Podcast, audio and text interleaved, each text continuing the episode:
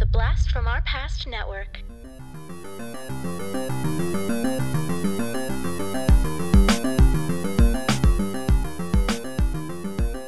Hello and welcome to the Blast from Our Past podcast. We are the podcast that gives you full-on movie breakdowns, TV show reviews, and a whole lot more, all from the things of our nostalgic past. I'm Adam. I'm John. And today, we are doing one for the portly boys. We're doing one for the chubsters, the fatties, the big whales out there. I'm kidding. I mean, because I'm one of them. It's us. It's us. It's us. It's us. We're doing this episode for the big boys, and that is for us. So we are talking a movie I very much connected to, the 1995 film Angus. And then we're going to do a cartoon that also stars another rotund gentleman. The cartoon is Life with Louie. So, and then we're going to do our own recasting of Angus using actors of today. So, yeah, that's what we've got going on. It was definitely it was one that I picked because Angus was a movie, and I'll talk more about, you know, my connections and my thoughts on the film beforehand and all that stuff. So yeah, it's I'm excited to talk about this one, John. This was feels like a personal episode. Yeah, you've had this on the list for a while, and I know you've talked about it before. Mm-hmm. Yeah, I'm very curious. Was this your first time watching the movie? This was my first time watching it. I was aware of it, and maybe I was just aware of it because you had talked about it before. Because I don't think anyone else is aware of this movie. I think that's probably why. Yeah, I think very few people. But yeah, I'd never seen it, so it was my first time, and I did watch it with my son. That's what I was kind of hoping, between the family, that the son would watch it, because I feel like, you know, he might have the most be able to connect to it. So maybe, yeah. maybe not. We'll see. So yeah. All right, Angus came out in 1995. John, what else happened that year? All right, so the film was released on September 15th, 1995. The Billboard Top 100 single for that week was Gangsta's Paradise by Coolio. I really hate the trip, but I gotta low. As they croak, I see myself in the pistol smoke.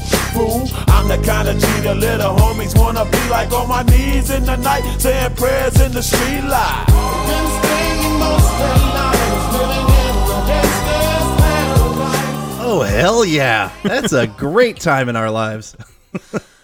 Great song, great music video.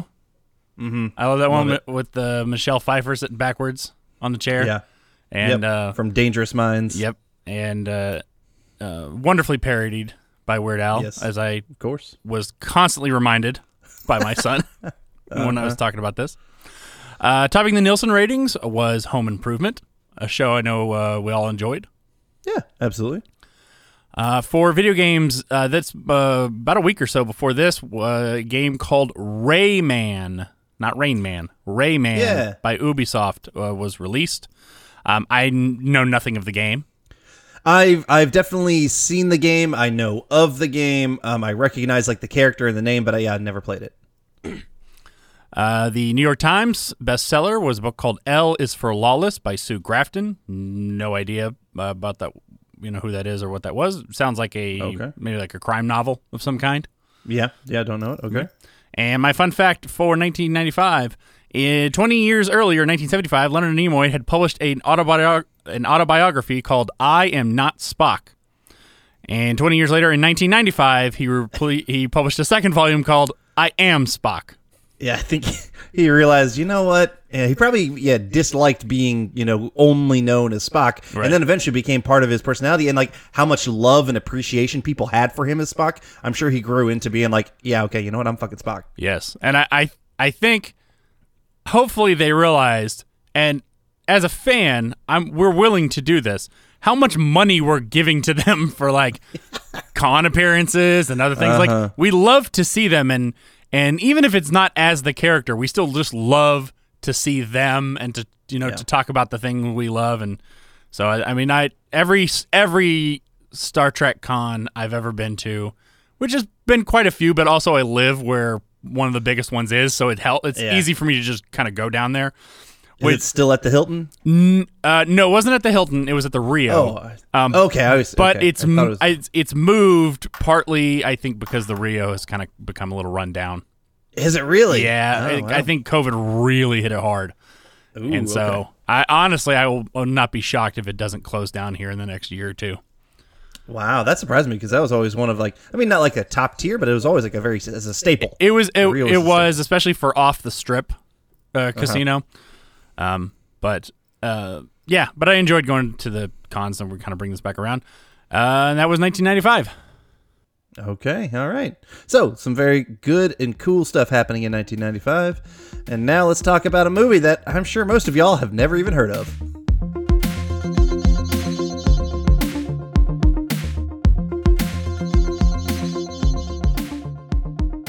All right, Angus, 1995, directed by Patrick Reed Johnson. He has directed some episodes of Dinosaurs, the sitcom. Mm-hmm. Remember that one? Baby's Day Out, if you remember that movie.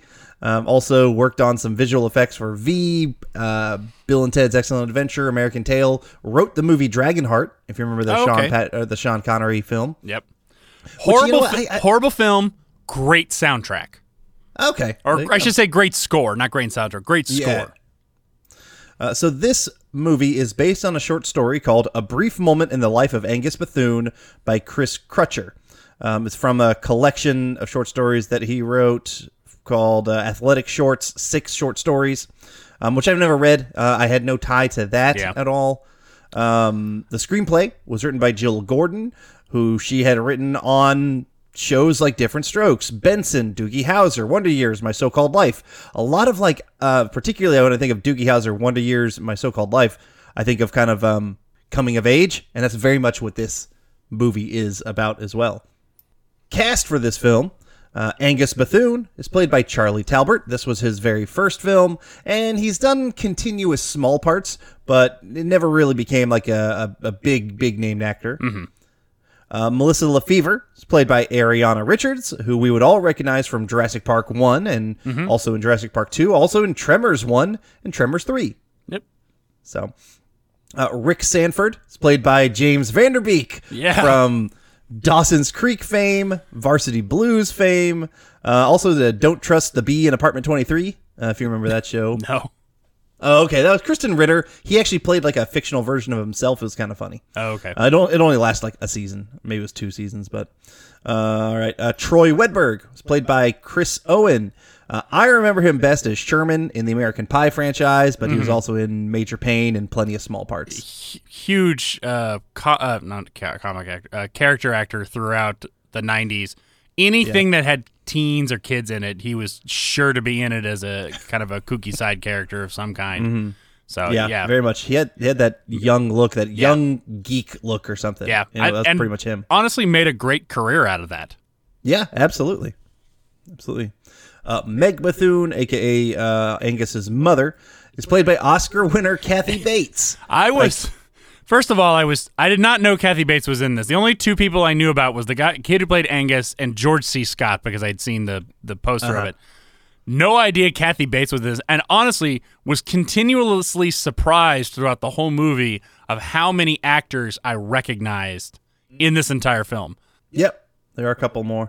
But Kathy Bates from Misery, Dolores Claiborne, she was in Titanic. She's been in tons of stuff. She's a phenomenal actress. And Grandpa Ivan, as you said, yes, it was George C. Scott, also an Oscar winner. He was Patton in the film Patton. He was also the villain in Rescuers Down Under, the sequel to Rescuers. Okay. And honestly, Corey and I talked about that movie in one time, and his villain voice was awesome. I think that villain is actually kind of quite underrated when it comes to kind of cartoon villains, so and Disney villains, so. Just bring that up. Also in Dr. Strangelove, he's been in that. I was going to say, he's one of my favorite lines in any movie ever, which is, we come in there low enough to fry chickens in a barnyard, which is one of his lines from Dr. Strangelove. So. Yep. So this film, as we already kind of established, you had never seen this movie. You had only kind of passingly heard about it. Yep. For me, I saw this movie when I was younger, in like, I would say probably middle school was when I kind of think I saw it first. Middle school, maybe early. I think middle school, and it was not one that I saw in the theater. It came out in 95, so I would have been 9 or 10 when this was out, and I definitely didn't see this in the theater. But I'm pretty certain I saw it on like TNT or TBS, one of the two, and it was on TV, and that's where I saw this film. So, and I just remember connecting to it because Unlike you. I mean, you're a big guy now, right? But you were never the big guy growing up. And I know, I'm pretty sure we've mentioned this before, like, you know, through like middle school, high school, you were fairly tall and in, you know, good shape. Well, shape. I don't know if I'd say good shape, but I was tall and I wasn't lanky, but I was just kind of average. Yeah. Average. Yep. And I was always a little bit on the more portly side. Like I was always chunkier. I was gonna say, I would never go so far as really to say you were fat, but you were, we'll say, husky. Yeah, yeah, John. You know, that's just one of those nice things to tell fat kids. Oh, you're just big bones. Your bones are bigger for some reason. Yeah, they're bigger because they're carrying so much fucking weight. So they have to be bigger and stronger. But yes.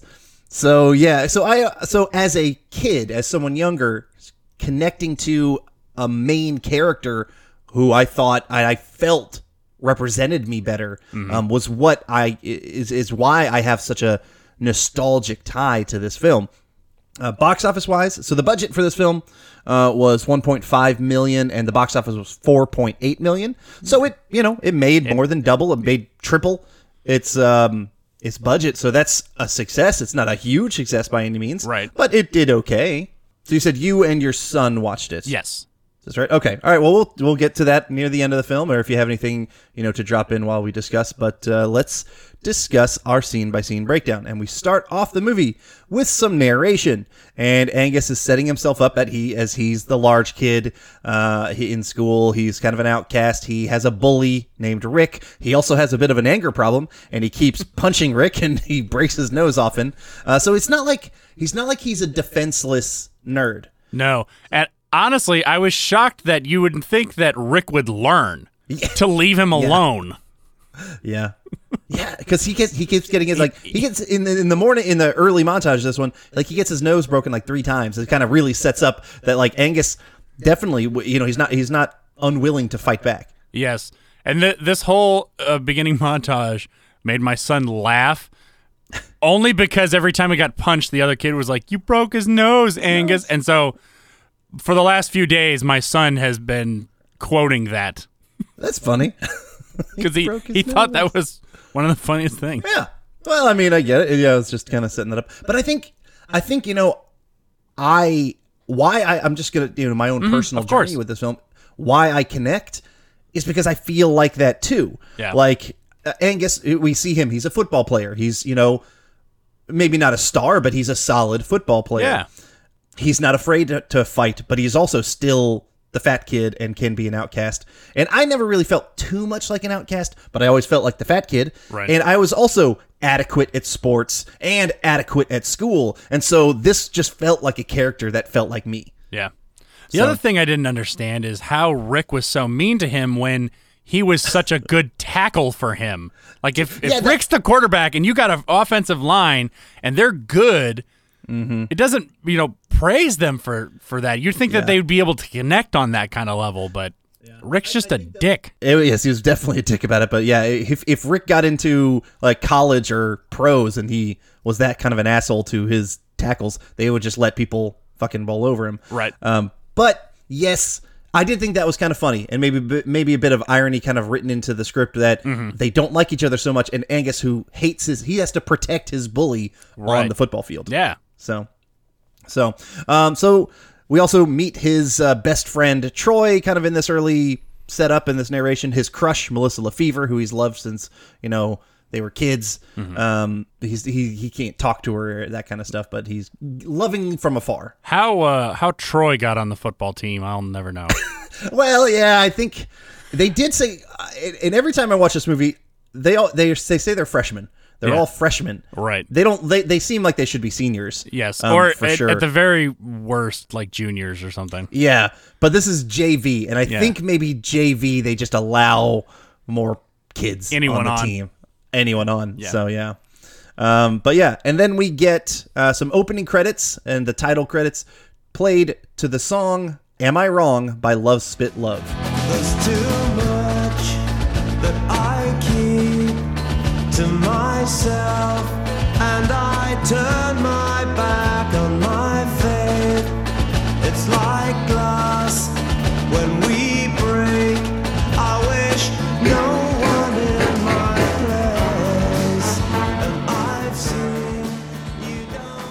And so they do this with all this kind of marching band going, and I just have to say, I fucking love this song. Mm. Am I Wrong? And I found this song because of the soundtrack. Right. And at one point, there was one time when I was actually like paying attention to my iTunes, you know, when iTunes music was like a thing. Right. And my iPod. And I would kind of like have, maybe not rankings, but I would track, what's my most played song? And this song was my most played song for a period. Oh, wow. I played it. I had the most plays of any song in my entire iTunes list. So I just, obviously, again, personal connections to this movie and through that. One of the things I did notice throughout the film was I really did enjoy the soundtrack. It's got a very 90s soundtrack, right? It does, and very good stuff. And my son even noticed after this one? Yeah. My son even noticed after a while that they were constantly referencing Green Day. Yes. And he was like, why are they? They're always playing Green Day, and they're constantly referencing Green Day. And I found out why, because one of the producers on this film was also a producer for the band Green Day. This was his first like foray into film, I guess, as a producer. Mm. So they made that connection. And, you know, if you're going to need to make your money, make your money twice. Once as a producer for the film, once as a producer for the band. Yep. And I would say the thing that helps, at least, is that Green Day stayed relevant. You know, it's not like they died off in like the mid 90s. They stayed very strong and are still relevant. Yeah, so that's helpful. So, all right. So, yes, we cut back to the game. There's a football game going on, and you know they're on there trying to get to the winning drive, and Rick, the quarterback, throws an interception, and oh no, Angus has to go tackle the guy who got the interception, and he does it, and he causes a fumble, but the ball falls right into the hands of Rick, who grabs it and runs in for a touchdown, and he scores, and he gets all the glory, and Angus gets none.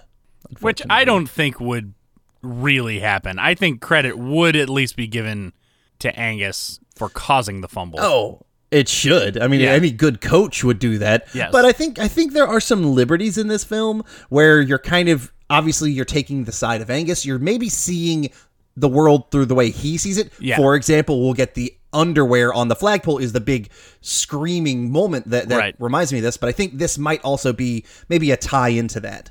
Okay. All right. So the next morning we cut to the kids going to school, and another good song, Ain't That Unusual by the Goo Goo Dolls plays.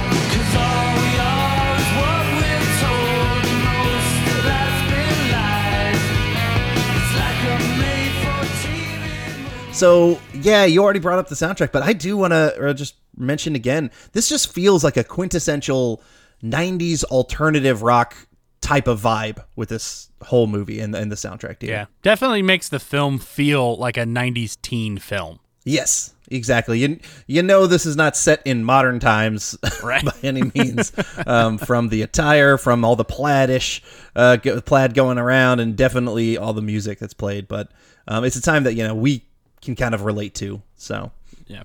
All right. In science class, Angus shows his experiment. His experiment is all about that a deviation in a normal homogeneous system will be rejected, and it gets this endothermic or exothermic reaction or whatever, kind of has a small little explosion or whatnot. And in general, we just see, you know, that he's the science nerd, and other people are, you know, again, don't really care about him and whatnot. We do recognize one of Rick's friends, who's also kind of in his buddy group wearing a Leatherman jackets. Kevin Connolly from Entourage was in their younger one, so that was nice. And I could not figure out who it was, but the other guy looked really familiar too. He did. So he doesn't even have a picture on IMDb, and I thought that was really strange. But it's not like the guy wasn't in some stuff. His name is Mike, I think, in the movie. But he was in the movie Ghost Dad. I don't know if you ever saw that one, the Bill Cosby movie. You might recognize him from that. I absolutely saw Ghost Dad. Like, I had considered putting that on this podcast for a while, because I definitely remember watching it. So he was one of the kids in Ghost Dad. He had he was in Saved by the Bell, the new class. He was in like all of that, that entire show. LA Confidential. He's been in, you know, 25 different things is what it says. Stopped acting in 2012, but it's not like he wasn't in some stuff. And so I'm kind of surprised he doesn't have a picture at all. But yes, he is recognizable, I feel, as well. Yeah. So, Angus gets called into the principal's office, and he is accepted for an interview to this magnet school called Jefferson. And he has going to have to do a science project. He's really wanting to get out of his current high school. He's not happy about his situation, and he's a smart kid, and he can try and, you know, go into this magnet program and do better for himself. At home, we meet his mom. I really do like their dynamic. I love Kathy Bates as an actress. I mean, the way we are introduced to her is Angus and she are having an arm wrestling contest. You know, she's just this kind of truck driver kind of type of lady. The father passed away, you know, when Angus was born, and we meet the family, we meet the grandfather, and just all of them are overweight kind of people. They're just, they come from big people, and they're just kind of, that's all of them feel, or Angus feels that they're all not normal. They're all kind of just large freaks, if you will. But the grandfather, also very important, is prone to falling asleep. Because, you know, old people fall asleep, and that is something I have noticed for sure. Not even old people, middle-aged people fall asleep. Yeah, just in the chair. It happens. Yeah. But Angus always puts on this record of reveille. That wakes him back up. All right, we cut to dinner, and we find out that the grandfather is going to be getting married to someone fairly soon. It's kind of strange that he's not with her right now, but whatever. Mm-hmm. But he's getting married to someone who is much younger than him, named April. And so that's what's going to be happening. At school, Troy listens to the radio, mentioning Green Day. You know, if they play on the radio, he'll win some tickets, just setting up Green Day and, I think, soundtrack stuff. Angus longs for Melissa and whatnot. Troy, the best friend, also, we get to this quite a bit. He's just a gross little weirdo. You know, he talks about swallowing snot, and we saw him talk about jock itch earlier.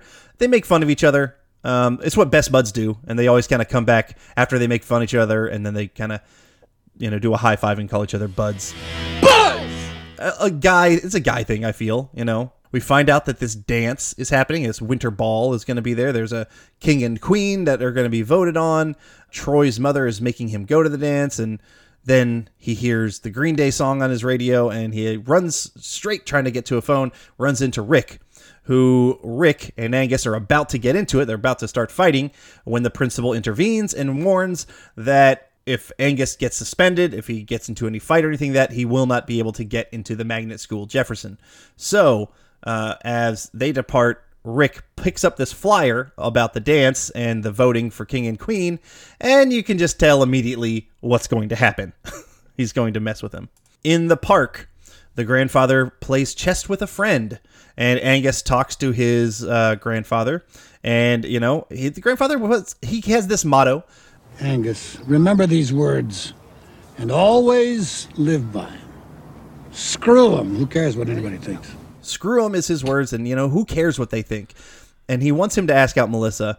And I really do like the relationships in this film. I like the relationships that Angus has with his mother, that he has with his father, with his grandfather. I think, you know, because his father passed away, Angus had to be called upon to be a little bit more adult when he was younger. And so he has these kind of, there seem like they're more close friends, you know, on top of just being the actual, you know, father figure or mother figure and grandfather figure. So, yeah. But they're also still very caring. And again, another setup about the father takes heart medicine, if you will. I think it's heart medicine, some kind of medicine.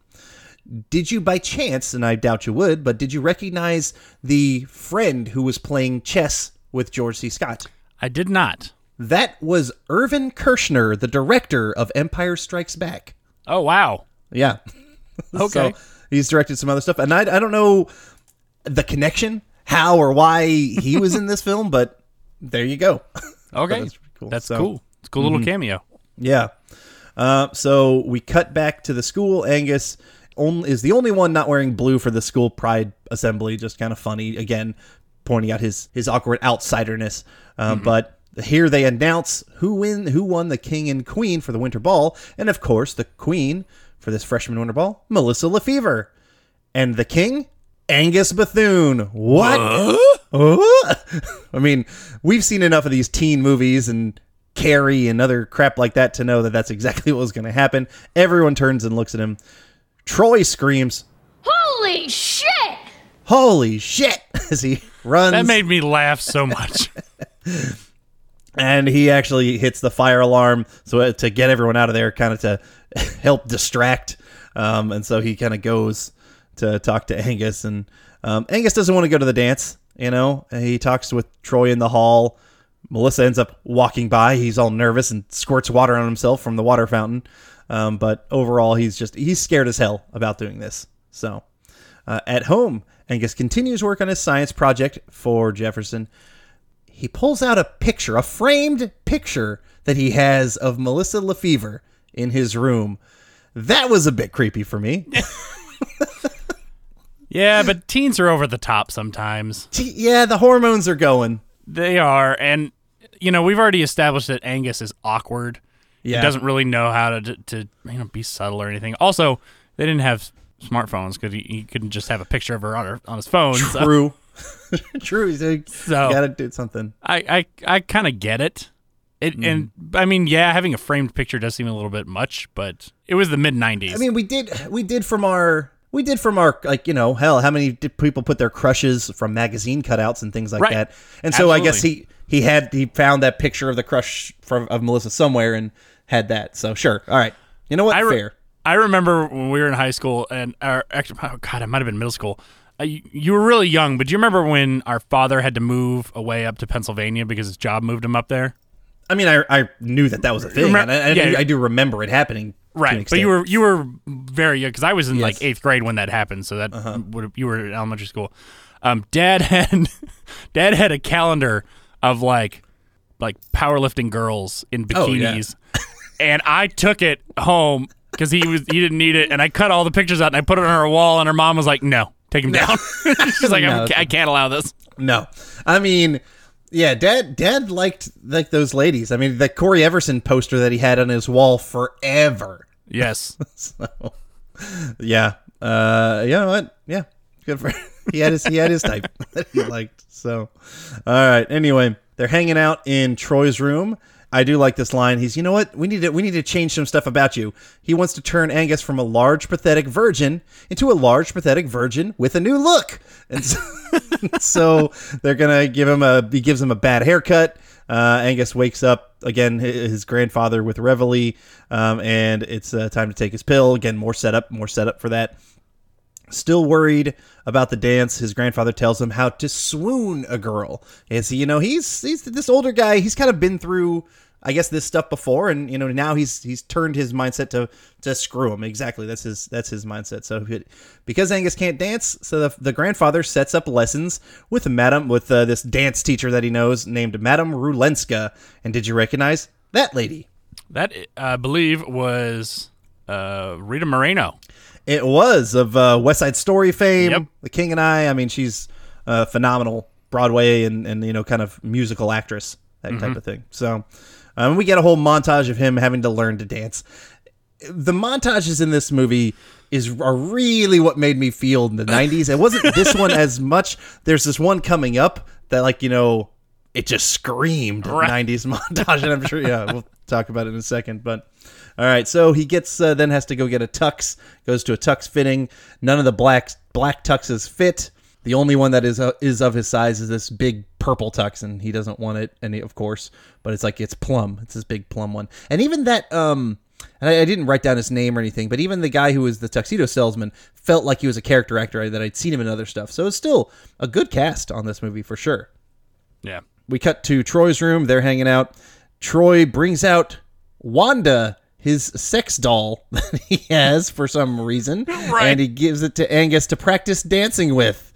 And so Angus is practicing his dance moves while Troy films him, and immediately, you know, in your head, I'm like, well, this is going to come back to bite you in the ass. And we find out it's only like 2 more weeks before the dance, and even, you know, while he's dancing around, he discusses his love for Melissa Lefevre while on camera, all this stuff, which is, you know, it's going to screw him over. And then we get a transition song, Green Day, J.A.R.,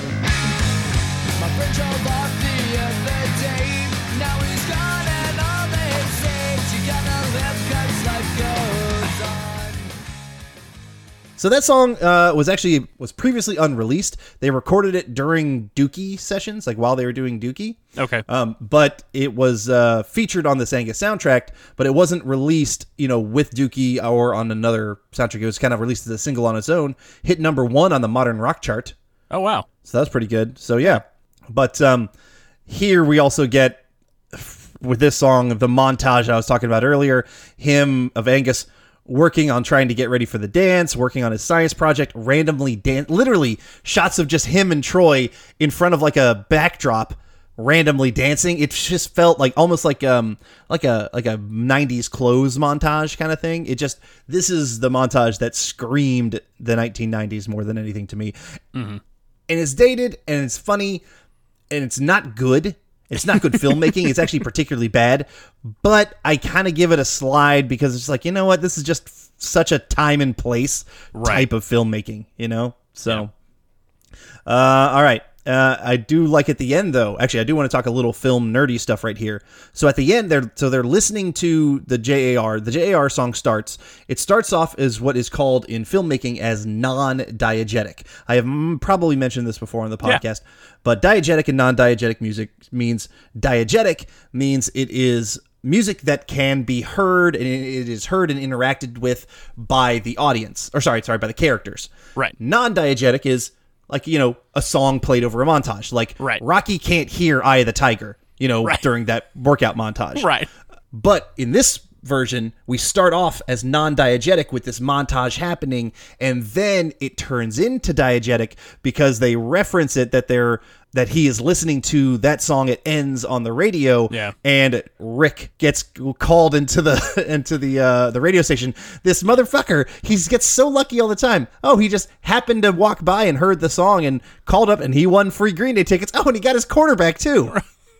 So my son, about 10 minutes, and no joke, 10 minutes after this scene, out of the blue goes, "Oh, I get it. Quarterback," because he was the quarterback, and I'm like, "Buddy, you're reading way too much into that." Yeah, he literally got his quarterback. Yeah, that was because he doesn't understand payphones, so maybe he was trying to make it work, but he was on a payphone. But yeah, just to emphasize that everything seems to work out for Rick. At school, Rick and his friends pick on Troy, who ends up letting slip that Angus has been practicing dancing, and that their little sabotage might not go that way. So after football practice in the locker room, they're still kind of antagonizing Troy and Angus. And we get, and I'm not even joking with you, John, we get my favorite line in any movie ever. Okay. Right here. So Rick, apparently someone took Angus's shirt, and Angus can't find it. And Rick says, "Oh, I'd let you borrow mine, but it'll probably rip." Obviously a dig on Angus's weight. Right. But Troy's response is, "That's because it's cheap, like your mother." That's because it's cheap, like your mother. I love that line. I, not even kidding, say it. If you asked my wife, she'd be like, "Yeah, he says it all the fucking time." Like, I say it any chance I can. If I hear something about something that's bad, I will absolutely try to say, "That's because it's cheap, like your mother." It's so good. It's so good. It was a good comeback. It was an absolutely good comeback. So because of that, Troy gets shoved into his locker for the comment, and Rick just kind of digs in to Angus that Melissa, she's going to hate being near him. She's saying that she's going to hate having to touch him because he knows that Angus likes Melissa.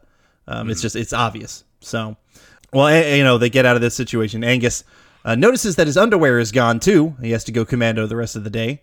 They walk outside, and where is his underwear, John? In perfect, bully fashion, it's up on the flagpole. Yep. So ran up the flagpole. Right. Yeah, this never happened to me, or not to me, but like I don't think this never happened in school or any of that kind of stuff. This is not really a movie trope. Also, yes, they were big, but there's no way to know exactly whose they were.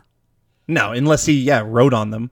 Right. So Yeah, so but he's mortified because he knows it's his, and he doesn't want everybody to see it. I do like Troy's line. Do you believe it? No. Your underwear is almost as big as the flag. Can you believe it? Your underwear is almost as big as the flag. Just kind of funny. Melissa walks out, and they're just hoping. Oh, hope she doesn't see it. Hope she doesn't see it, and she doesn't. And then Wynn picks up. She ends up turning because someone calls her name, and the underwear flies straight into her face. Poor girl. But I do another little Troy line here. After that happens, Troy says, "That's what you call getting a slice of the old dick pie." That's what you call getting a slice of the old dick pie. Again, there's some funny lines here. There are some funny lines. So, but again, yeah, you're right. No one knows that it's Angus's underwear, except for when Troy says it too loudly and that one kid hears. But just kind of funny. So Angus and Troy leave. We see Troy, though, as Angus walks, Troy's kind of behind him. Troy gets taken away. He gets kidnapped by the bullies, and they want him to give them something that will embarrass Angus again, because they're really trying to just bully this kid to bully him out and to make him feel like shit because they're asshole bullies. They end up tripping Troy. Troy gets a broken arm because of it, or, you know, something, or dislocated shoulder or something like that because of it. And ultimately they're just trying to intimidate him to give them something that they can use against Angus. So at the park, for the chess place, at the park where their grandfather plays chess, Angus reminds his grandfather again about the pill, playing chess, the wedding come up, all this kind of stuff. And again, just re-emphasizing the grandfather's advice, screw him. All this kind of stuff. This scene definitely was just like reinforcing everything right here. That's, you know, set up, reminder, payoff that we'll be getting soon. So Angus continues to work on his science experiment, but he's not getting the results that he's hoping for. So we'll have to continue with that. His mother and grandfather talk about Angus, and we can tell that she's worried about him being humiliated. And I want to call out Kathy Bates' performance. We don't get enough Kathy Bates in this movie, in my opinion. I love more of her, because right here, I really love her acting and the way that the mother stands up for her son. The way that she talks about, you know, the grandfather says, like, you know, he gets picked on, and, you know, he's not strong enough and whatnot, and she just immediately flips, like, I know how strong he is.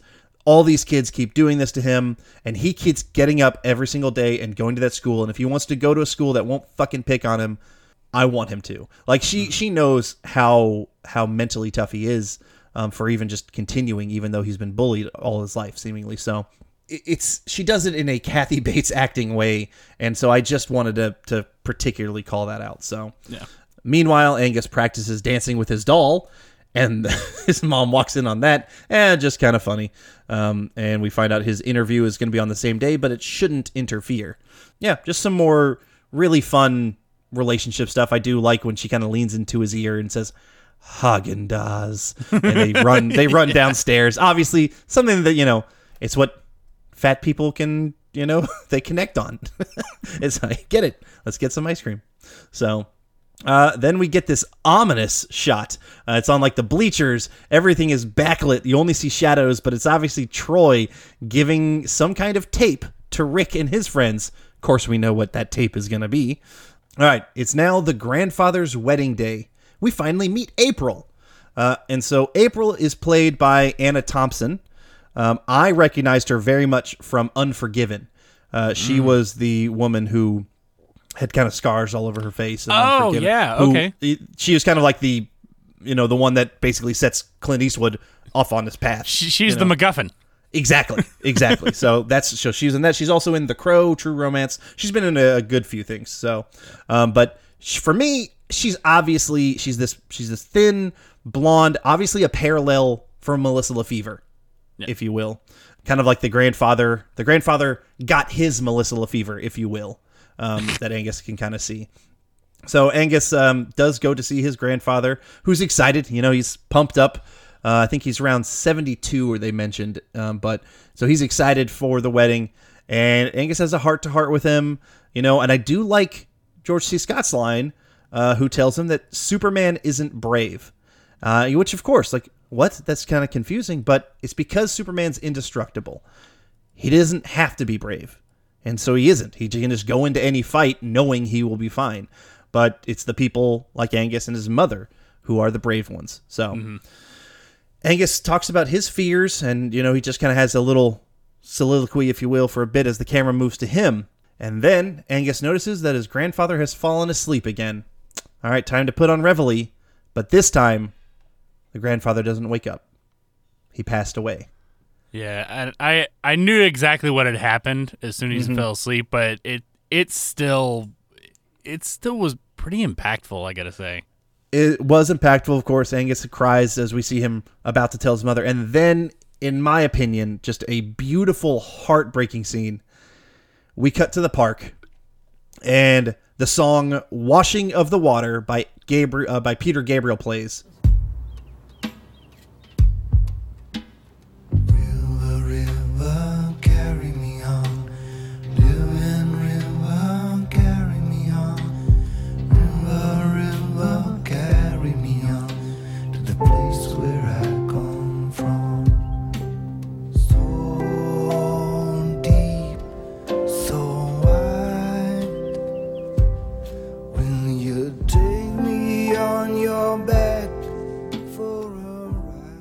And it works really well.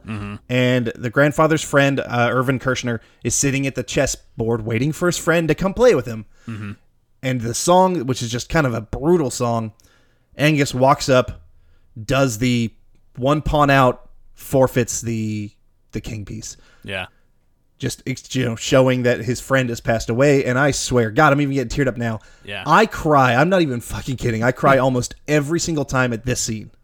It was very emotional, and I think it caught me off guard because I've been laughing throughout this whole time. And, yeah, the grandfather's kind of been an old grumpy pain in the ass, but that's everyone's grandfather.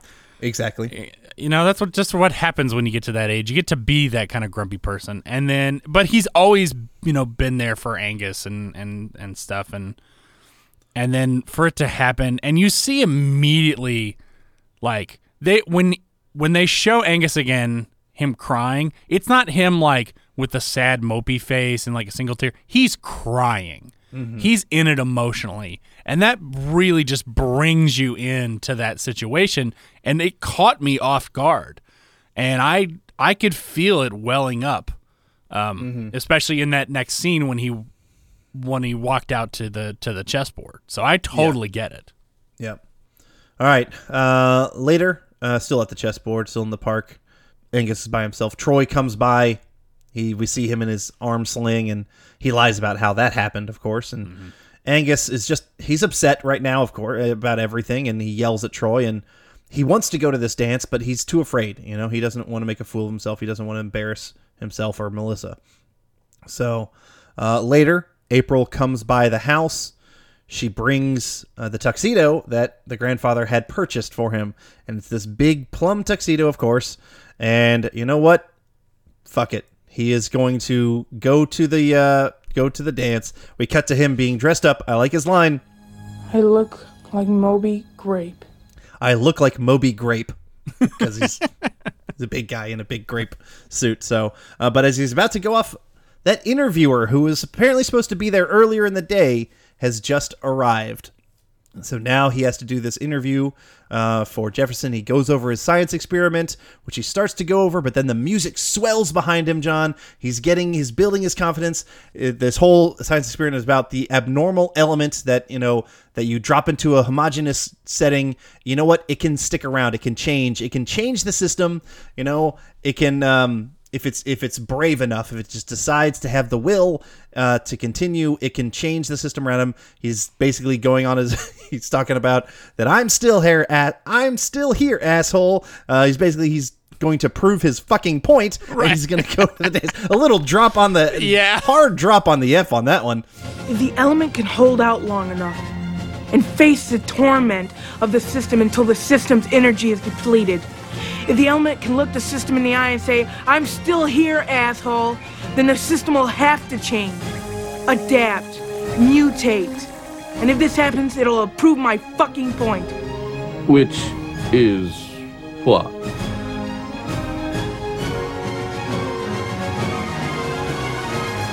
There is no normal. But basically, it's really just to prove that there is no normal, and Angus leaves to go to the dance. So he gets to the dance. Troy tries to kind of warn him that they're going to be doing something. They bicker back and forth, but again, they're still buds. They walk in together. Rick is an asshole immediately, and they're can tell he's about to go do something. Angus and Melissa have to go backstage to prep for the walkout as king and queen, and he's obviously nervous, sweating his face off, and he has to try to pin the corsage on her, and it's humorous and it's relatable. I feel like most guys can relate.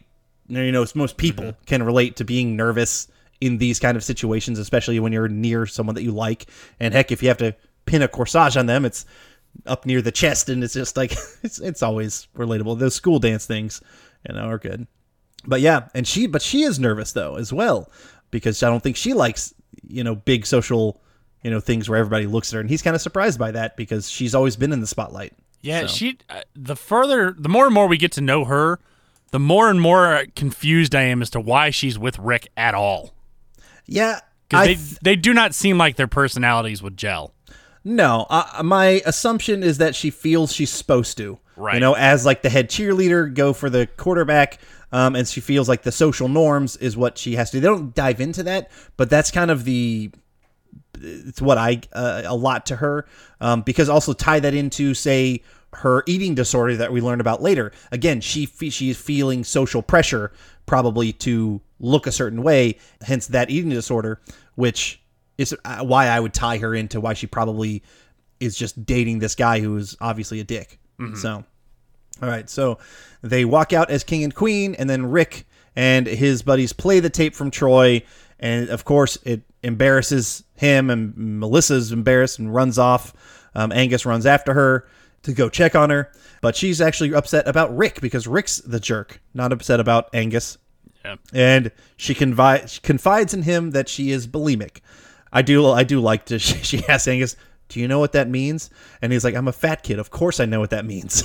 Like all fat kids think. Hell, even just last week I was making a joke with my friends about at work being like, you know what, I just need to go bulimic because I love food too much, but this way I can have my cake and eat it too. But I can have it and then, still lose weight, which don't do, kids. It's not good for you. No. And actually when she said, she goes, "I'm bulimic," my son went, "What is that?" And then she goes, "Do you know what that means?" And he goes, "Oh, never mind. She's going to tell me."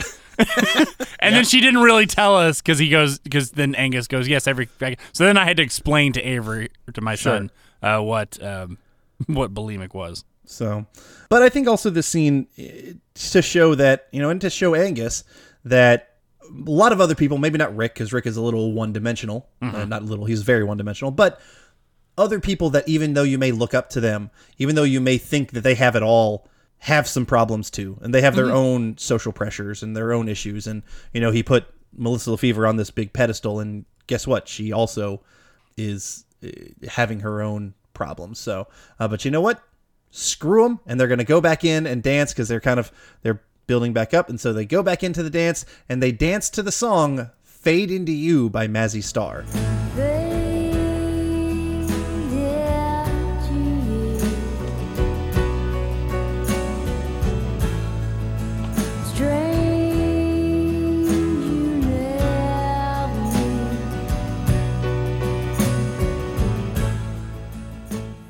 Which I love that song, man. It's a good song. Beautiful. Yeah. Yeah. It's almost got like a dark feel. Maybe not haunting, but like a darker feel. Mm-hmm. But it's just nice. It's beautiful. I really like it. So the dancing goes well. Rick is pissed because of it, of course, because he doesn't want Angus to thrive. And so he starts pushing Angus and punches him right in the face.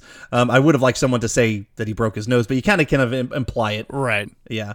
And Angus gets back up though, because that's what he does. He gets back up and he starts pushing back, and he's basically like, "I can beat your ass right here," which he could, mm-hmm. but he's not going to. He just wants to. He gives his own little inspirational speech. I mean, this is a very contrived. Like, this would never happen in real high school. No, especially because I liked how that all the teachers were literally just standing there watching it happen.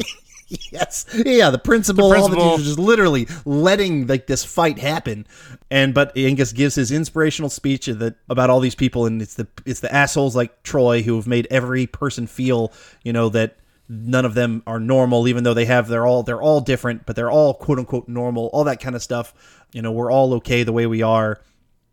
And Rick is the one asshole, you know, out of it, who is just bullying everyone basically. So afterwards, Melissa wants to continue dancing, and Rick is left with no one by his side. And so he's obviously lost the day, lost the situation. So Angus invites Troy to spaz out on the dance floor. I always kind of like that because Troy's got Angus. So they all just kind of dance.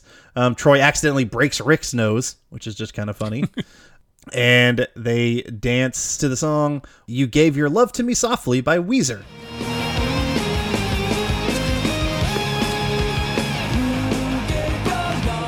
She asks Angus to walk her home, so he gives her a little dip. He's feeling the swoon. His grandfather's vibes are feeling for him, so he walks her home. He gets a kiss on the cheek. He's doing great. We get some narration at the end that he got into Jefferson, but he's going to stay right where he's at because screw him.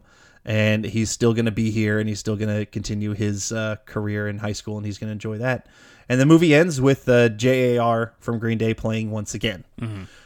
I'm particularly interested. Your first time seeing it, you brought it to a new generation to see if your son, what he thought about this film.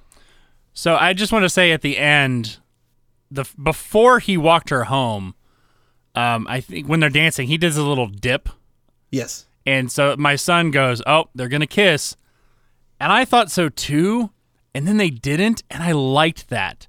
Mm-hmm. I liked that they didn't kiss because they don't know each other, really. I mean, he doesn't really know her because he's still obviously finding out things about her. So the little kiss on the cheek I found to be very appropriate. I know it seems like a small thing, but it would be very easy to just be like, oh, he got the girl, he gets to kiss her at the end.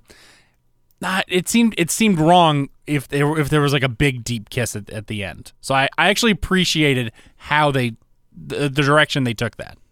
I agree. They're high school freshmen. You know, these are not like people who are going off to college or going to go get married and whatnot. Right. These are kids. And I think, kiss on the cheek at the end is perfect. And they're still awkward. So I think that nothing about it would feel authentic, I think. Sure. So, as far as my son, I think he liked it. He throughout the last few days, because I watched it, what's today's Monday? I think I watched it Saturday or Friday night, one of those two. I think it was Saturday. And he kept making references to it, and he laughed at it. So I think he enjoyed it because he stayed and watched with me the whole time and didn't waver from it. So I think he, I don't know what, I haven't talked with him personally about it, but I think he found something to connect with. So cool. I think he got him there. This movie surprised me. Not that I was expecting it to be bad per se, but I think I was expecting to kind of be indifferent to it. Mm-hmm. I found it to be very charming. And I think if I had seen it when I was a kid, I probably also would have found things to identify with Angus. I was not particularly big. I did have a few weight issues that I kind of struggle with mildly, but I also was kind of like that awkward kid who was not popular and whatnot. And I totally could have found something to identify with, with this movie. And I think it probably would have become one that I would have enjoyed pretty well as a teen. So I guess better late than never. Yeah. But I actually very much enjoyed it. Nice. I will say that kind of honestly surprises me. I mean, you're right. I think the perfect way to put this is the film has charm. I think that I loved that because that's a great description. Breaking this down as like a film, I understand it's not the best film ever. In fact, it's not even a great made film. It's got its flaws, but I love the themes and the ideas that it's putting forth, the ideas that there is no normal, the idea of screw it, just be confident. I love the acting. I think Charlie Talbert, who plays Angus, does a very adequate job for his first film. Yeah. He's leading this one. I think Kathy Bates is phenomenal. I think George C. Scott does a damn good job. Yeah. And I already mentioned it, but I'm not even kidding. That one chess scene in the park. Hell, you saw me on this, John. You saw me here. Yeah. My eyes were getting red just thinking about it. Yeah. Like it's a heart-wrenching scene and so poignantly done in a silly little teen comedy. Yeah. You're right. You don't expect it to come from here, and it hits real hard, probably harder because of that. Yeah. Technical filmmaking aside, this movie has a lot of heart, and that goes a long way. Yep. And that's probably why, you know, as a kid, you know, as that chubby kid who connected in multiple ways, as I mentioned with Angus, why I can make those passes for some of those technical errors that they might make, for that terrible 90s montage that every time I see it does kind of make me laugh and cringe. But the movie, you know, it's just, yeah, it's a heartwarming, wonderful, nostalgic film for me, and it will always be that way. Mm.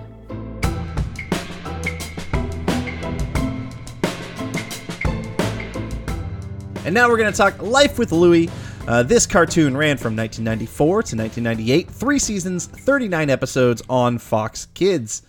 It was created and based on the childhood of Louie Anderson, who is a stand-up comedian. You know, he's an actor. He was a former game show host. He hosted Family Feud.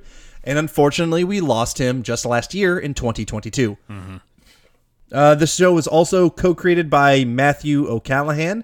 He wrote, in part, The Great Mouse Detective, and a few other things, if you remember that movie back in the day.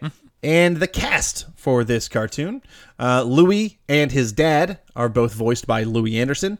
The mom was voiced by Edie McClurg, who you would recognize from Ferris Bueller. Yeah. Planes, Trains, and Automobiles. Yes, many more things for her as well. He's a righteous dude. It's the first thing I think of when I think of Edie McClurg, for sure. Jeannie, who is Louie's best friend, was played by Debbie Derryberry. She's done everything from Jimmy Neutron, Toy Story. She was in Bobby's World. She's been tons of stuff. We've mentioned her multiple times. Michael Grunwald, who was kind of one of Louie's friends, came across as a dick to me in this show. But he was voiced by Justin Schenkero. Most people would know him from Erie, Indiana, but he was also in Picket Fences, Hey Arnold. He's been in quite a bit of stuff. Huh. Tommy was voiced by Miko Hughes, and you would recognize Miko Hughes from Kindergarten Cop because he has the line, "Boys have a penis, girls have vagina." Ah, yes. I'm looking at his photo, and immediately I didn't recognize him, but as soon as you said that, I totally see it now. I can see it in the face. Yep. He was also in Pet Cemetery, some Apollo 13, and he played Louie's younger brother. And then other actors who appeared on the show is everybody from Liz Sheridan, Eddie Deason, Jess Harnell, Jim Cummings, Stephen Tobolowsky, Ed Asner, Shelley Long, Brian Doyle Murray, a whole bunch of fantastic names in this one. So my connection with Life with Louie was that I watched this show. I legitimately remember watching this show. It was not a favorite of mine, you know, kind of when we talked Bobby's World, you know, I do remember watching it when I was younger. I don't remember it being an all-time favorite or anything, but I do remember it being, when it was on, I would watch it. I would typically, you know, I'd say I'd have like a Fox Kids block on, maybe Spider-Man was on at the same time, and I would just kind of, and some other Fox Kids ones, and I would just kind of roll through, you know, all of them together, and Life with Louie would just be part of that. And so, yeah, this was one I definitely watched when I was younger. What about you? Do you remember this show from when you were a kid? I remember I remember the show existing, and I remember probably having seen a couple episodes. This series, I think it started in like 94, so that's roughly around the time I started going to high school, or also around the time I kind of stopped watching a lot of cartoons. If I did watch it, it probably was in passing because you were watching it. Or it just fell somewhere, you know, on a rotation, and we didn't have a lot of options. Well, we had significantly more options than like our parents did for TV, but but you know, still we only had so many. So I very much remember that this existed, but it was not one that I remember like going all out for. I'm just looking at the fun facts. I just found this interesting. This show became a huge cult hit in Eastern Europe and Russia. And really? Yes, because it was repeatedly shown somewhere in the 2000s, and apparently the dubbing work on it was done really, really well, so it became a huge cult hit. And in an interview, Louie Anderson said that out of all of his Twitter followers, at least 300,000 of them were from that region of the world. That's awesome. That's really funny. Yeah. I had no idea.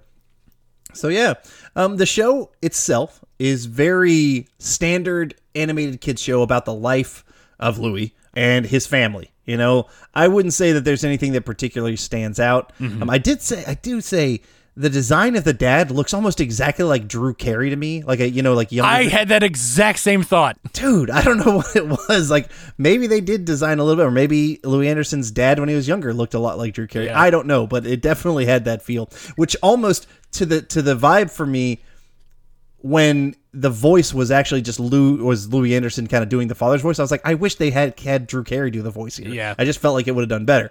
But that aside, he was kind of a stereotypical former vet, you know, like he was always referencing the war and Normandy and shit like that. You know, things were better back in my day, or we had it tougher than you kind of back in my day. Right. That kind of generation thing where nowadays I'm vehemently like, ah, fuck off, old man. But a lot of people, the baby boomers had those type of parents like that. That was it for sure. So the show itself was produced by Hyperion Animation. They did the animation. They've also worked on Brave Little Toaster, Rover Dangerfield, The Proud Family, or some of the other things that they did. And to me, yeah, the show's style, it started off, it's very similar to like Bobby's World, where like you had, I guess this was a thing in the 90s where like these comedians were just given cartoons, you know, and at the beginning, Louis would like show up and talk. In season one, he would like talk to the audience and like say something, and then it would go into the episode. He kind of would even narrate through the episode. Yeah. And then at the end of it, kind of come back and like talk about the lessons he learned or that they learned and things like that. In season two, though, they did replace like the beginning live action stuff, and it got an actual theme song. Oh, okay. Let me tell you about my family. Hey, here we go now. It's that time again. Let's take a look and see what's happening. Roller coaster ride, no surprise. It's life with Louie, Louie, Louie. Life with Louie, Louie, Louie. It's life with likable, lovable, completely huggable. It's life with Louie. And the theme song was fine. It was nothing amazing, but I would say it actually probably helped. I actually liked having a theme song at the beginning, probably more than seeing the Louis Anderson. Like, why do I need him at the beginning myself? Right. But it's fine. Okay. It was fine. Interestingly, Louis Anderson won 2 Emmys for this show. Wow. For Outstanding Performer in an Animated Program. That kind of surprises me. Yeah. But I will say I did watch... I kind of did this again, how I've done before at times, where I just kind of put on the show and then I start doing, because there's certain notes that I can do where I don't have to pay attention, and then certain notes that I do where I have to pay attention to like the show and the movie. So I did that, and I had probably 4 different episodes going on. Okay. That I watched through, but I did skip. I watched like 3 of like the first season, like the first 3 episodes, and then I skipped to a season 2, and the season 2 episode that I picked happened to also be IMDb's top rated one that I noticed, but it was because they dealt with the loss of his mother's grandmother, or his mother's mother. So his grandmother passed away. Yeah. His grandmother passed away, and then it actually felt, honestly, and I wouldn't be surprised, the episodes I saw in the first season felt very cookie cutter, felt very kind of like nothing special, but this episode that was in season 2 felt like, okay, you're actually dealing with like some more legit kid stuff, you know, things that you have to go through. You know, it tackled some real world issues about like things that I saw from loss of the grandparents, bullies, first love, all that kind of stuff. So I do think maybe in season 2 and 3, they got a little bit better with the writing from what I saw. Okay. So I only saw one episode. I kind of waited too long, and then I only had time for one episode. Sure. And I think it was definitely a season 1 episode, because it was it had Louis Anderson, live Louis Anderson in the beginning and the end. Yeah. If you didn't get the intro music, the theme song, then yeah, it must have been season 1. Yeah. But that's interesting to hear, because now it makes me want to find that episode and see what they did to grow beyond the one episode I saw. Yeah, I'd recommend that. I thought that was a decent episode for sure. I think it was the last episode of season 2, but it definitely, I could see improvement in the show on that one. So that was nice to see. And I honestly don't have much else to talk about this show in, and so I'll just dive into my final thoughts. Sure. the show, it was okay. It's not amazing by any means. It's a show that I'll have, you know, some slight fond remembrance of, but it was never a favorite, and it didn't become a favorite in rewatching it. Completely decent show, though I do think, I don't know if this show would connect with kids today as much. I don't know if it would be one that would worth showing to your kids. I probably doubt it. It also hurts that it's only on YouTube, right? And you can't find it anywhere else. Not to say, you know, it's a problem on YouTube, but it usually quality isn't as strong, right, from that connection. So, yeah. Well, also, I guess what the kids can't connect to is they can't understand. I don't think the father figures today, like John, your son cannot look at this show and be like, "Oh, my dad is very similar to the dad in Life with Louie." Right? Like, no dads are like that anymore. No, they're not these, you know, these greatest generation, whatever they call themselves, people who are like, "Oh, back in my day, it was better and tougher." Right. Like, shut up. Your whole job is to make life easier for your kids. So don't complain that their life is easier. I had that exact same thought that, you know, a lot of people complain that the newest generation have it easy, but then you spend your whole life trying to make it easier for your children. So you can't complain about that. No. It's stupid. Yeah, it's hypocritical. It absolutely is. Yeah, but yeah. So, but I would just my last little thing. Overall, the themes of family, childhood, and coming of age, they work for any generation. But the show itself is just is mediocre. Largely, I pretty much agree. It was okay, and granted, I only saw one episode. Now, I did my kids were in the room when I was watching it. I'm pretty sure they weren't paying attention at all to it. I don't think anything in the show really grabbed them. I found myself chuckling at some kind of cute moments and, you know, some funny things. It did feel very 90s to me watching it. It's definitely not one that I had a particularly huge nostalgia for, so not one I ever see myself like going through and watching the rest. I might go check out that other episode because that does it would be interesting to see where the growth of the show went. Yeah. But largely it came out fairly just kind of meh for me. Sure.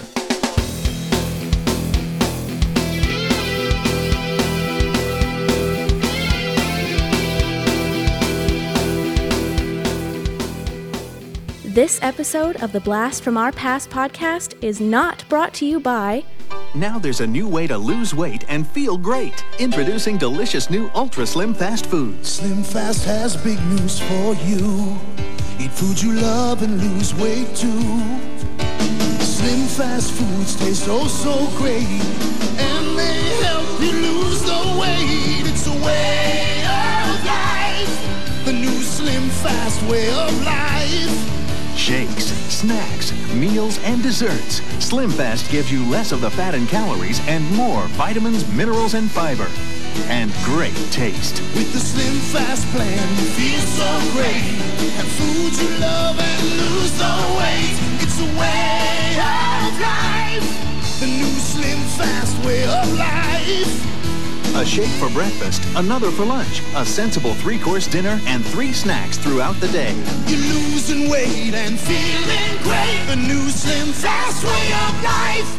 All right, and now we're going to do the casting part of the show, as we mentioned at the top. Did we mention at the top that we're going to recast Angus? Yeah, okay. I mentioned that. We're going to recast Angus using actors of today. I was a little surprised, Adam, that you wanted to do this because... We all know your feelings on casting kids, but I also know what this film means to you, so I can see why you would want to put in the work and recast this film. So for the characters, we're going to do Angus, Melissa, Rick, Troy, Meg, who is the mother, and Grandpa Ivan. And I think that's about right. Those are the characters you want to recast.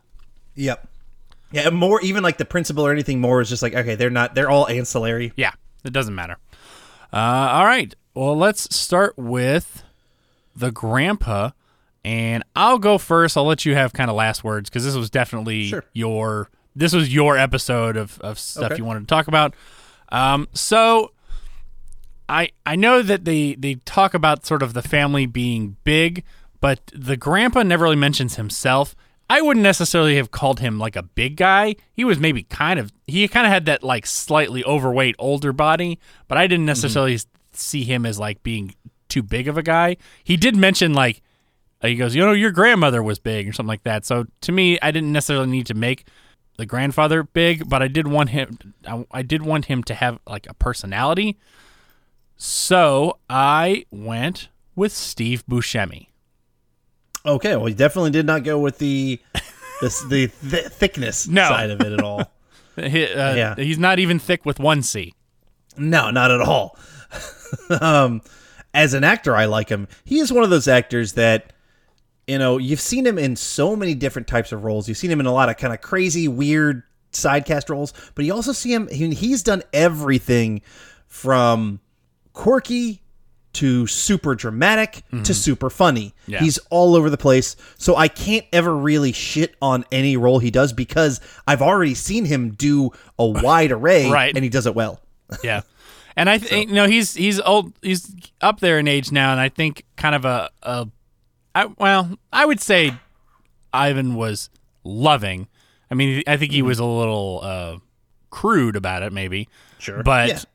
I think seeing Steve Buscemi in that sort of kind of loving grandfather role, I think would be interesting to see, especially one who's having to dole out wisdom. Sure. To his grandson. I agree with that.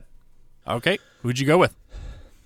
Mine was, I'd say, and I think you'd agree, is very one-to-one to George C. Scott. Okay. He also has that older, definitely overweight grandpa body. He also has a very similar vibe to George C. Scott, where he's rough around the edges. You know, he kind of can come across even intimidating at times. But I've seen him be loving in movies at times and whatnot. He's all fantastic actor. I don't think he's ever won an Oscar, but I wouldn't be surprised if he did sometime, or he's definitely probably had to have been nominated. I went with Brian Cox as my grandfather. And you know what? I could totally see Brian Cox doing a movie like this. Yeah. That totally works for me. We've seen him do serious stuff like Secession, like other stuff. We've seen him do comedies like Super Troopers. Right, exactly. So he also has a wide array of acting that he'll do. Yeah. I totally see that, and I think would make it a great addition to a cast like this. So cool. I'm all for that. All right, the mother, Meg Bethune. Is it Bethune? Bethune? No, Bethune. Bethune. I typed Bethune, but it's Bethune. It's Bethune. Okay. All right. So I picked an actress I don't think I've used before, and she is mostly known for her voice. But she is a bigger woman, and I think having that experience in this, because I wouldn't say Kathy Bates was at her biggest when she was doing this film, but I think that's a theme that needs to run through the family. I think she's about at the right age. I could see her playing a mother. I went with Keela Settle, who was better known as the bearded woman from The Greatest Showman. I considered her. Okay. I absolutely I had it actually literally down between her and then the person I ultimately went with, but because I had only seen her in that movie, but her acting was really good. Yeah, she was very strong in that film. Yeah. So I really, really liked that call because I was trying to look at like larger actresses and she was on there and I was like, oh yeah. Ooh, she's very good. So yeah, really good call. I like that a lot. Okay. Well, who did you end up choosing then? So I ended up choosing an actress who I at first wasn't certain was going to be the one I wanted, and that's why I kind of kept looking. But when I kind of dove in deeper, I realized, this actress has done some dramatic roles. In fact, this actress was nominated for an Oscar for best actress in a dramatic role in 2018 for her role in Can You Ever Forgive Me? She was also nominated for the Golden Globe for that performance. So she can do some really good dramatic acting. She's mostly known for over the top comedy, but because I've seen that she has been accredited with some of some quality dramatic acting, I went with Melissa McCarthy as my mother. She was also someone I kind of briefly looked at and decided I didn't want to cast her. But sometimes I think those actors and actresses who are just blatantly known for comedy aren't given enough credit for how tough it is to actually act in some of those kinds of comedy. And I think those skills translate easily or not necessarily easy, but they translate well when moving to drama. We saw it with Jim Carrey, who was this crazy, kooky guy, and then we're like, oh, motherfucker can act. Yeah. And so I am totally not, I have not seen whatever that was. Yeah, me neither. Can You Ever Forgive Me? But I've not. I'm not surprised by it. So I think you I think you've gone with a good choice in that. Cool. All right. Troy. This one was a little bit interesting because you got to find kind of the young nerdy kid. No one looks like Chris Owen, man. I was trying to find someone who kind of had a similar geeky look. No, he was perfect for that time. I think I found a good choice because he's played the geeky side character in a show I really liked. I went with Musa Mustafa, who was Eugene in the show Wednesday. Oh, yes. Oh, that's a really good call. I don't know. That didn't come to me. It's kind of similar kind of character. He's an awkward character, side friend, but he played it so well that I think would translate really well. He's the bug kid. Yes, he's the bug kid. He's the bee kid, yes. Yeah, that's it. Yeah. I think that's a really good pick. All right, who did you pick? So, I think I would probably age up the movie, not out of high school, but probably up to at least junior or senior level. I'd get him out of freshman year, partly because all my actors are right at that like 19-20 age. Right. And so I just feel like even that's kind of hard to assume they're freshmen anymore. So my actor has done, he's a fantastic comedic side high school kid. And we all thought he became one of my favorite characters in Stranger Things. And I think he can play like that side silly guy. Perfect. I went with Gaten Matarazzo. That's also a great call. Okay. And I heard interestingly. Or Matarazzo.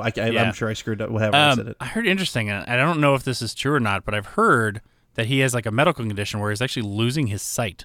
Is it? Oh, really? I think. Oh, that I could have misheard that. I'm just going based off of what I remember seeing. But if so, that is very alarming and hopefully he's able to get whatever help he needs for either treating that or at least being able to deal with whatever comes forward. Yeah.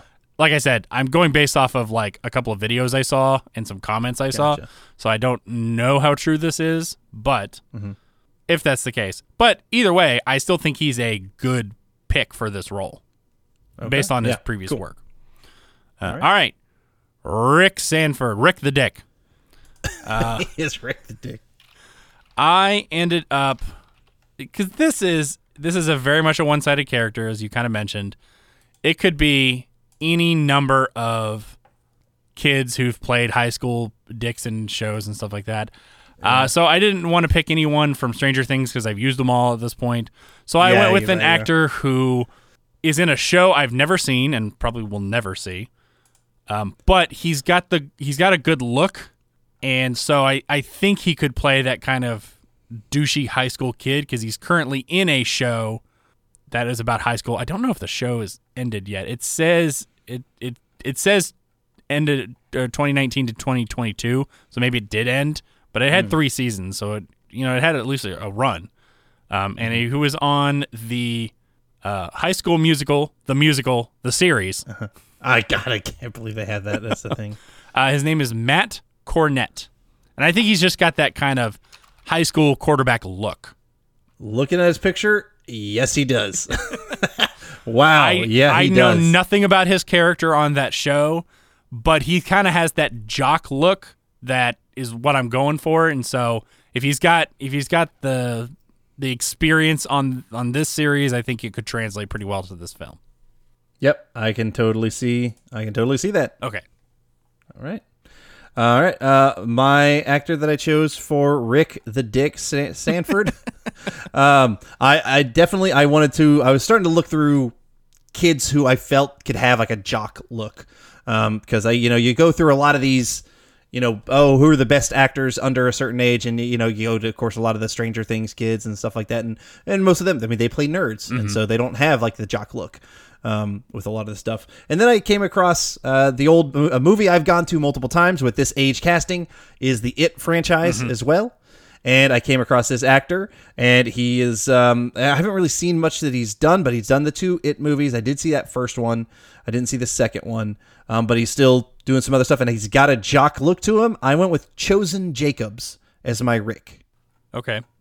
Have I seen him in anything? Yeah, did you see the It movies? No, I've never really been interested in them. Okay.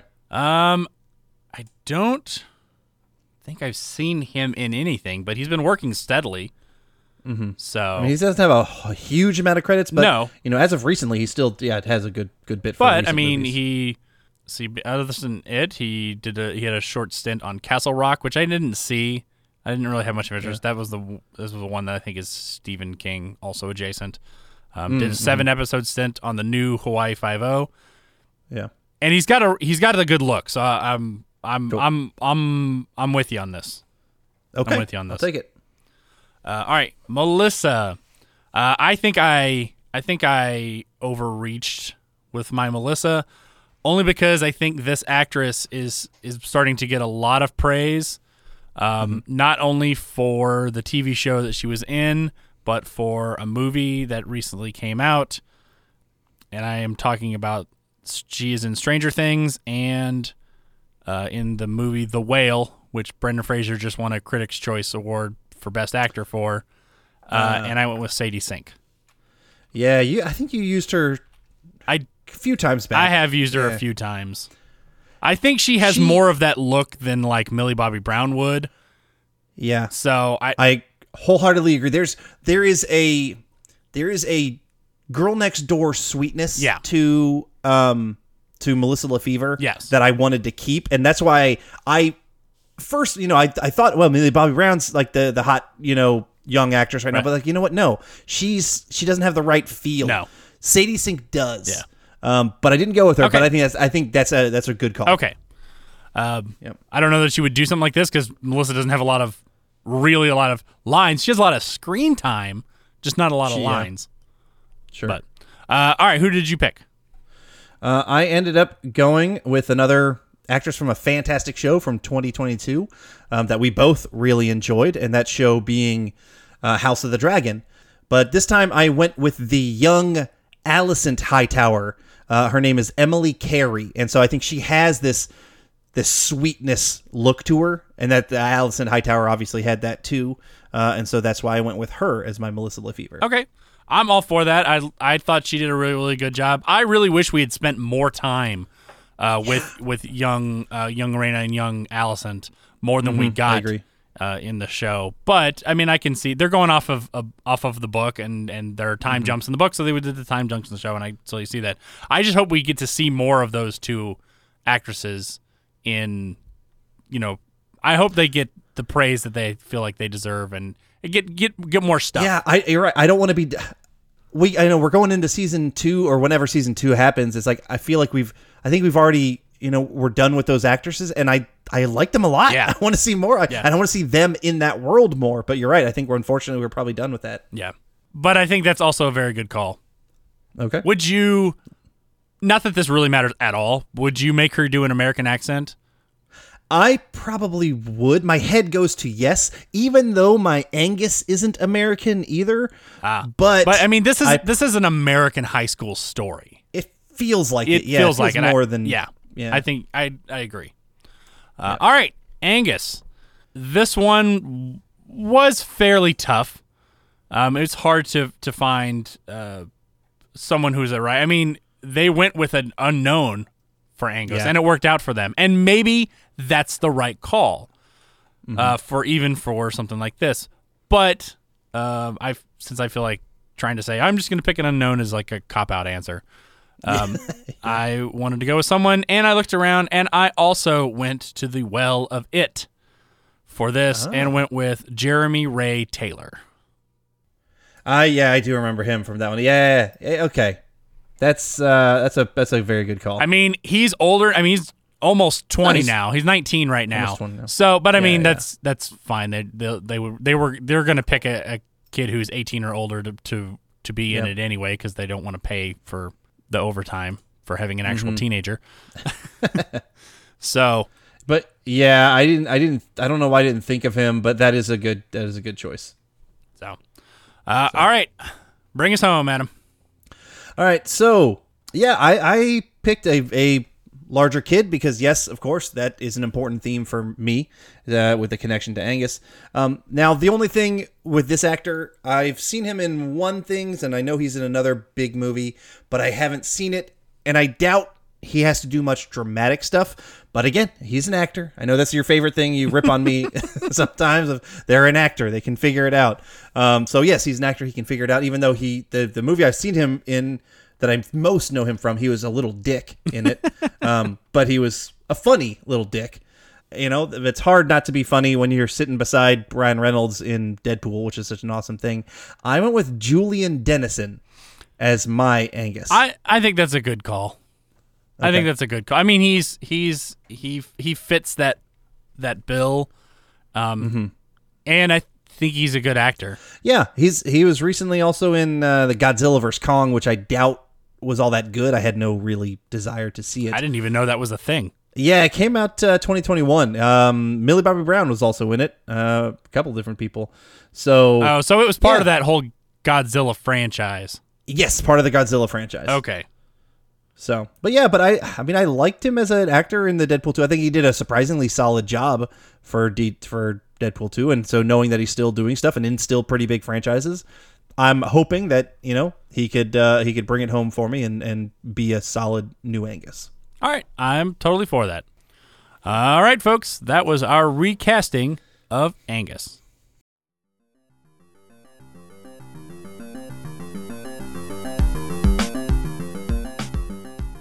Please join us next time for another album review episode.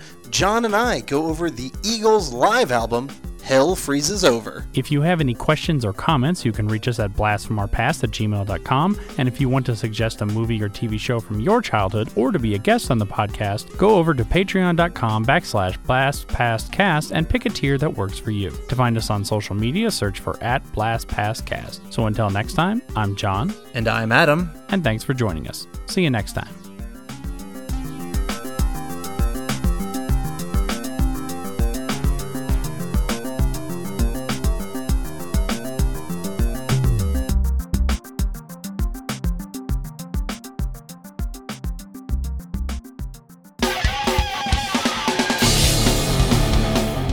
Have you been wondering where's the beef? Well, on our podcast, Throwback Trivia Takedown, you might just find that out, as well as some other things about the 70s, 80s, and 90s. We're a nostalgic-based trivia show that pits two challengers head-to-head in a duel of the decades, with categories ranging from movies, TV and music, to slang, food, and fashion. You're sure to get the best in retro-themed trivia. So strap on your jelly shoes, grab a surge, and walk like an Egyptian to your favorite podcast app and check out Throwback Trivia Takedown. I heard even Mikey likes it.